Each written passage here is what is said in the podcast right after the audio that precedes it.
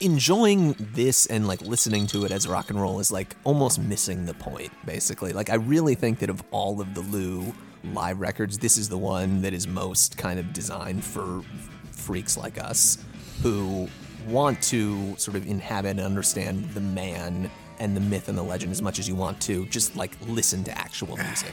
Yeah, I don't know. I mean, this this is really not even... I, it has me kind of wondering who it's for in a way, because it's like it, it's it's for friends and family is, is how it feels, you know, in right, a way. Right. It's like a friends and family show where if you already are all on board for him, that's who's going to enjoy it. Like, contrary to popular belief where people think like, okay, you're a big Lou Reed fan, like...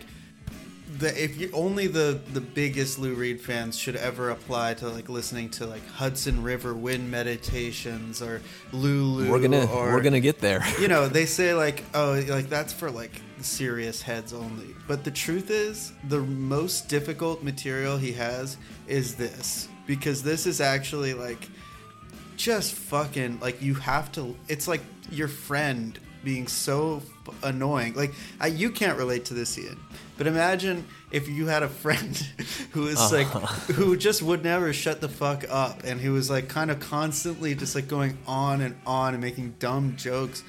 Um, if that w- were to happen to you, no idea what that's like. It might be like a challenge to kind of like go like, you have to remind yourself every once in a while, like, yeah, okay, like I know this is difficult, but I do love the guy. He's great. He has his great points. But, uh, you know, this goes right up against that. This this live show really brushes up against that friction between Lou's actual charm and charisma and talent.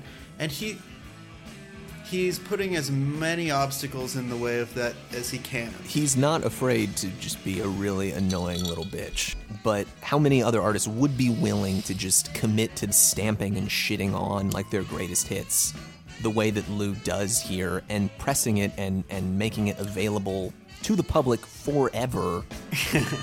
Yeah. It's like... I want to be black. Let's see.